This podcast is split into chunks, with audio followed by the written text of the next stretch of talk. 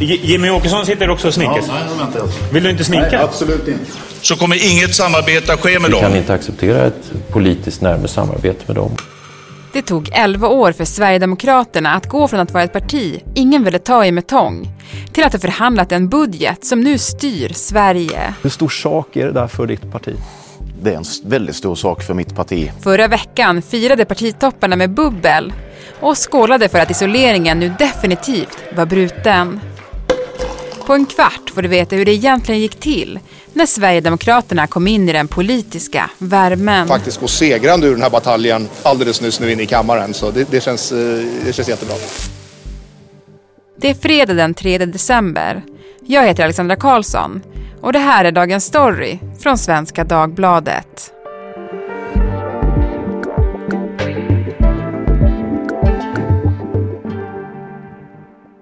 Maggie Strömberg, politikreporter här på Svenska Dagbladet. Eh, I förra veckan var det ju så otroligt rörigt i svensk politik. Det hände ju så mycket historiska saker i politiken att en av dem hamnade lite i skymundan. Nämligen att en budget som Sverigedemokraterna varit med och förhandlat klubbades igenom i riksdagen. Går det att beskriva deras glädje efter omröstningen? Ja men glädje, det var väl eufori får man nästan säga, men också Sverigedemokraternas självförtroende tycker jag var intressant. Alltså det här är ju något de nästan inte har vågat drömma om, men som ändå har varit en så tydlig milstolpe som de har siktat mot. Och de tänker sig ju att det bara ska bli ännu mer efter det här. Det här är bara ett steg på vägen. Det är klart att det här är liksom ett, ett slags preludium till vad vi ska göra i mycket större omfattning om, om bara ett år eller mindre än ett år till och med då, direkt efter nästa val. Hur glad är eh, Moderaterna och KD över att nu vara del av det som Jimmie Åkesson kallar det blågula blocket?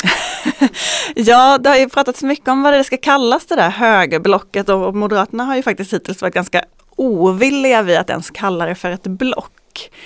Men, men jag tror att man faktiskt är väldigt glad, även om det fortfarande i vissa väljargrupper såklart är kontroversiellt att samarbeta med Sverigedemokraterna. Men man tycker ändå att här har man kunnat visa att på högersidan i svensk politik så håller man ihop och kan få igenom en budget mellan på vänstersidan och så rasar allting samman. Det bara Magdalena Anderssons regeringsunderlag bara vittrar ihop.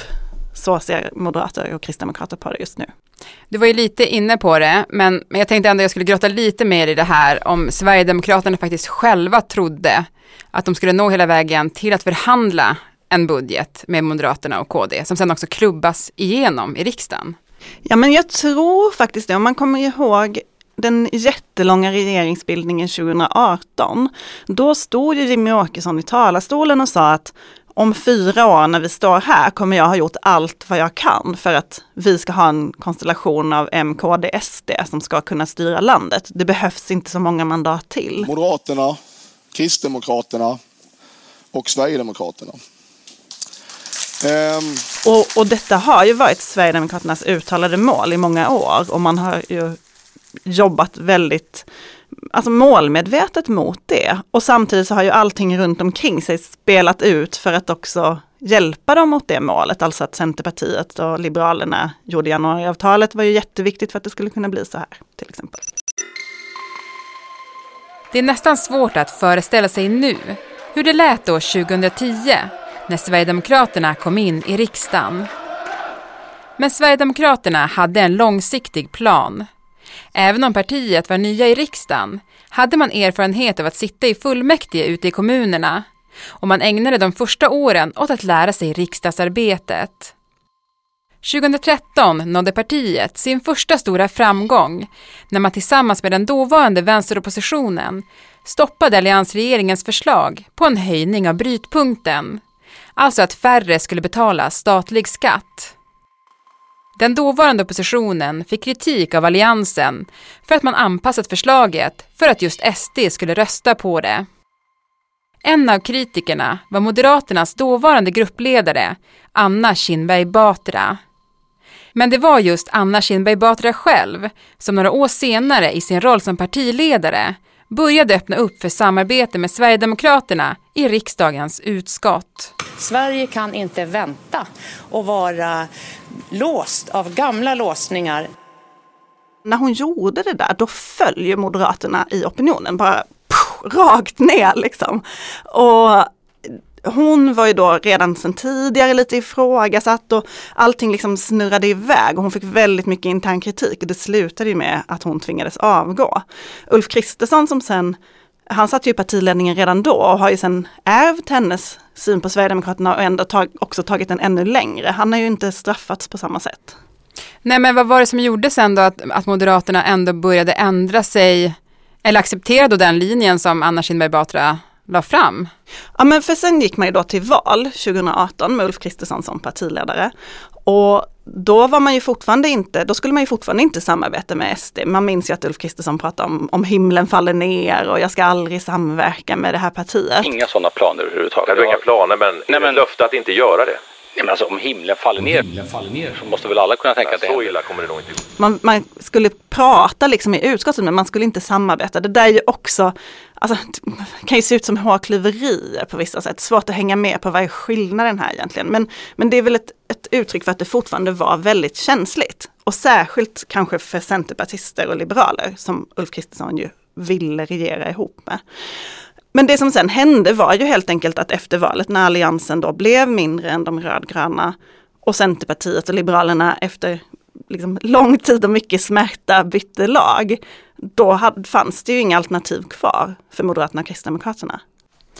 Men även mitt i det regeringsbildningskaos som blev det efter valet 2018 och även om Liberalerna och Centern bytte sida då, så var ju Ulf Kristersson fortfarande inne på att han inte ville budgetsamarbeta till exempel med Sverigedemokraterna. Mm, ja men precis, det där, och, och det har man ju sett i hela den här processen att det har skett stegvis, ett litet steg i taget. Det var egentligen först förra året som Ulf Kristersson öppnade för att faktiskt förhandla budget med Sverigedemokraterna och säga att eh, han förstod att de inte skulle stödja en moderatledd regering utan att få någonting tillbaka. Och det där har ju sedan dess blivit Moderaternas stora strategi. De kallar ju sig själva för samlingspartiet som kan samtala med alla. Som ska liksom upp ur den här som de tycker sandlådan där man ska lägga in en massa röda linjer och veton mot olika partier. Men var det inte Ebba Busch som ändå öppnade dörren för SD in i värmen med den här köttbullelunchen 2019? Jo, precis. Under Almedalen 2019 så åt ju Ebba Busch och hennes stabschef köttbullar med Jimmy Åkesson och hans stabschef. Och la ut bilder på detta på sociala medier och det blev ju jättestort. Det var första steget och Kristdemokraterna har ju gått före här. Ehm, de, de är ett litet parti eh, som haft lite enklare, tror jag, att flytta sig än vad Moderaterna har haft. Det var ju Kristdemokraterna som fällde decemberöverenskommelsen och det var Kristdemokraterna som eh, åt köttbullar med Jimmy Åkesson.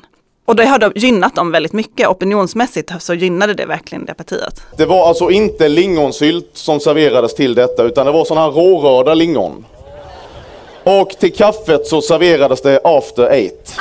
Kristdemokraterna gick verkligen före och det där lever kvar idag till viss del när man pratar med de här partierna hur relationen ser ut. Då är relationen mellan Kristdemokraterna, alltså ledningen i Kristdemokraterna och ledningen i Sverigedemokraterna, den är bättre än vad den är mellan Moderaterna och Sverigedemokraterna.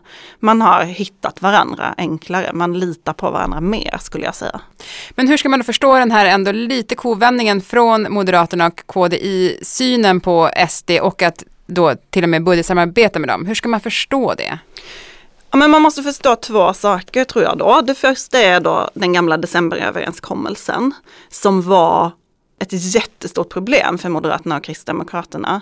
Därför att den såg som att man frivilligt gav upp regeringsmakten. Varför ska du rösta på ett parti som ändå inte vill styra landet? Och det där har ju alltid varit de borgerliga partiernas problem, att de har haft svårt att samarbeta med varandra. De har inte alltid riktigt sökt regeringsmakten och det där ligger som ett sår hos dem. Och när då Centerpartiet och Liberalerna bytte sida, då, då fanns det ju inget, det fanns inga alternativ kvar. Det, då skulle det antingen vara, då skulle det vara Ulf Kristersson och säga, nej men jag ger upp nu, jag kommer aldrig regera landet. Och samtidigt måste man ju också se migrationskrisen 2015 spelar också in här. Den gjorde ju att i princip alla svenska partier flyttade sig sakpolitiskt i Sverigedemokraternas viktigaste fråga. Och det i sin tur alltså, tog ju bort ganska mycket klyftan mellan de här partierna. Så att man har haft mycket enklare att mötas sakpolitiskt. Samma sak med rättspolitiken. Från att Moderaterna så sent som förra året inte ville förhandla budget med Sverigedemokraterna satt de nu där runt förhandlingsbordet för att lägga fram ett gemensamt budgetförslag i riksdagen. Nej, men, men övertolka mig inte. Nej. Låt oss samarbeta i frågor där vi tycker så pass lika att vi skulle kunna få någonting gjort. De svåra frågorna, där M, KD och SD står långt ifrån varandra, sköt man på framtiden. Nu gällde det att snabbt hitta kompromisser i frågor där det fanns samsyn.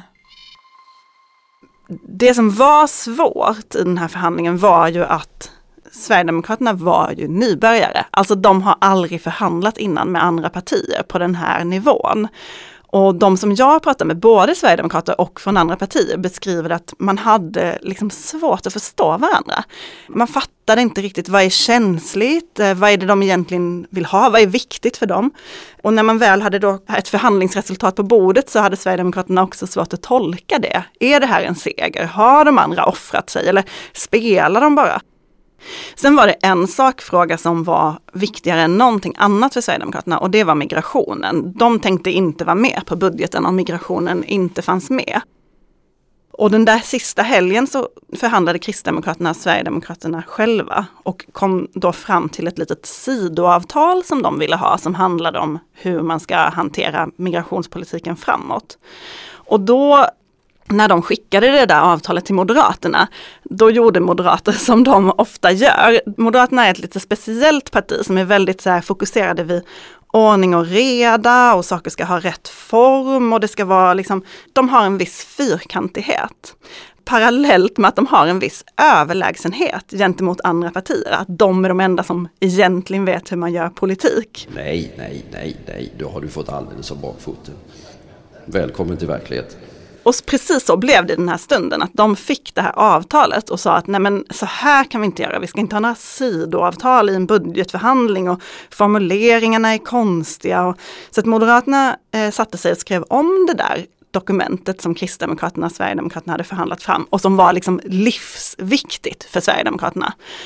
Och sen kallade de till möte igen och räckte fram sitt papper där de hade kryssat, liksom, du vet, strukit över och det var gulmarkeringar och det var pilar och det var liksom alla, alla moderata ändringar och de andra, särskilt Sverigedemokraterna, tog väl emot det där med viss skräck och kände att nu har de ju plockat bort allting. Mm. Men sen några timmar senare så löste allting upp sig och de var ganska nöjda. De fick in den här budgettexten.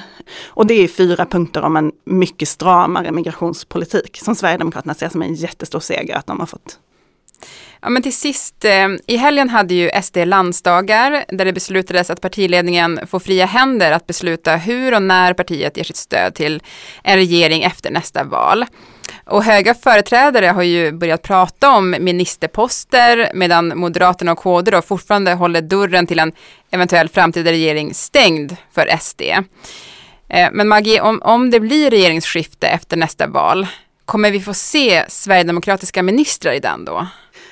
Det är ju väldigt svårt att veta. Jag vågar inte svara ja eller nej på det där. Men det, det, som pågår nu är ju också en del av ett förhandlingsspel där SD höjer kostnaden. Om de inte ska sitta i regering, då kommer de behöva mycket mer sakpolitiska vinster från de andra. Så det är ju det vi ser nu, en positionering inför valet. Men sen är det klart att Sverigedemokraternas långsiktiga mål är ju att de ska styra Sverige de, de är inte intresserade av att Moderaterna ska styra Sverige. De är inte, det här är liksom inte den gamla alliansen där alla är bästa vänner och går på fest ihop och vill att eh, Fredrik Reinfeldt eller Ulf Kristersson ska bli statsminister, utan de vill ju att en sverigedemokrat ska bli statsminister. Nu hjälper Moderaterna dem in i värmen, de lär dem att budgetförhandla, de lär dem liksom mycket i riksdagsarbetet. Men vad ska hända sen? Där tror jag att Moderaterna och Kristdemokraterna kanske inte riktigt har tänkt hela vägen ut. För nu är klockan slagen. Vi är redo att inleda valrörelsen Sverigevänner och det är dags för ett nytt politiskt styre. Tack så hemskt mycket för att ni har orkat lyssna på detta. Tror du att vi kommer få någon indikation under valrörelsen som ju börjar snart? Ja men det är ju väldigt spännande, liksom slutet på den här mandatperioden, spurten nu, för att även i vår ska det ju förhandlas en budget och Magdalena Andersson har inte stöd för sin budget som det ser ut nu. Så då kommer vi ju se en ny sån här förhandling. Kommer det komma något mer avtal inför valrörelsen? Kommer de precisera mer hur man ska agera och hur kommer opinionen röra sig? Det finns ja, det är många spännande månader framför oss. Tack Maggie Strömberg för att du var med i Dagens Story. Och vill du höra mer från Maggie så kan du lyssna på SVDs podd Politiken där hon tillsammans med Anne Reuterskiöld och Torbjörn Nilsson går igenom allt som händer i svensk politik. Dagens program producerades av Daniel Persson Mora. Redaktör var Teresa Stenler von Matern och jag heter Alexandra Karlsson. Vill du kontakta oss så mejla till dagensstory.svd.se.